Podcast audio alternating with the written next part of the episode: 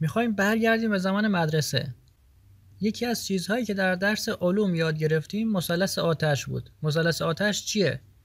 میگه برای تشکیل آتش به سه تا شرط اصلی نیاز داریم. اون سه تا شرط چی هستن؟ بهش فکر کنید. یکیش اکسیژن. یکیش ماده سوختنی. اون یکی چیه؟ حرارت. اگر یکی یا دو تا از اینا رو ورداریم آتش تشکیل نمیشه. اما اگه ستاش بود می‌تونه شکل بگیره. حالا ما یک همچین حالتی داریم برای آتش جنسیمون برای آتش شهوتمون. آتش شهوت ما هم سه تا معلفه و شرط داره. اون سه تا چی هستن؟ یکیش میشه محیط ما. من تو چه محیطیم؟ الان تنها شدم اینه که از معلفه های آتش شهوت منه. الان تو خیابون من موارد نامناسب هست این یکی از معلفه های شهوت جنسی منه.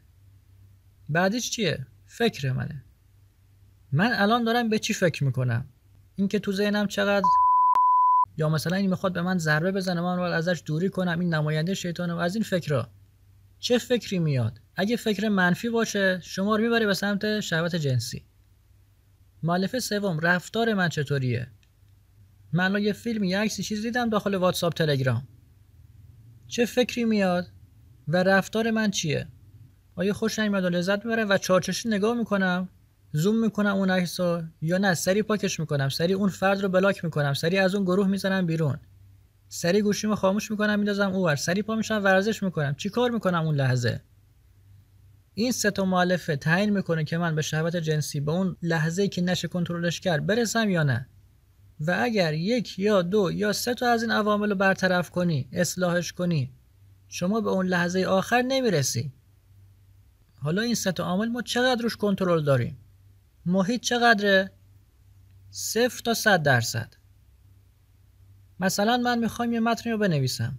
اگه زیر دستیم نامناسب باشه رو فرش بخوام بنویسم. خب کاغذم ای پاره میشه سوراخ میشه.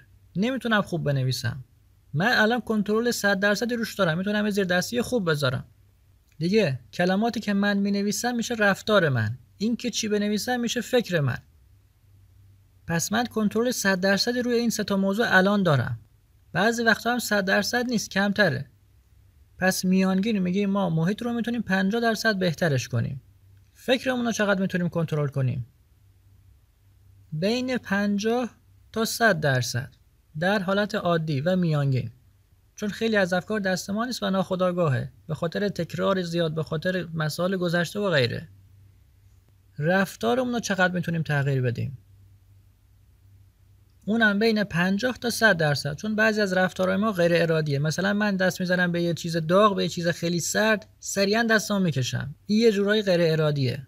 پس نتیجه که می‌خوام بگیرم اگر شما نمی‌تونی محیط رو تغییر بدی فکر تو تغییر بده. محیط رو نتونستی فکر رو نتونستی رفتار تو تغییر بده. یکی از این سه تا رو برطرف کن. اگر تونستی همش نشد دوتاش نشد یه دونش. اینجوری می‌تونی جلوی گناه رو بگیری.